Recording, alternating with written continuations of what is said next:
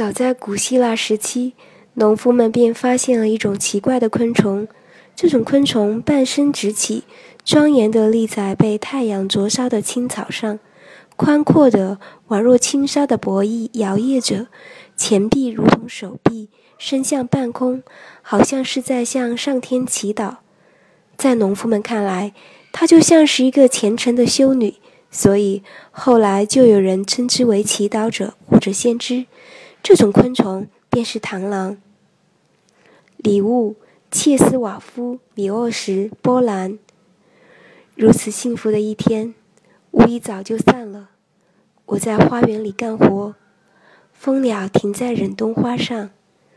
这世上没有一样东西我想占有。我知道没有一个人值得我羡慕。任何我曾遭受的不幸，我都已忘记。想到故我、今我同为一人，并不使人难为情。在我身上没有痛苦。直起腰来，我看见蓝色的大海和帆影。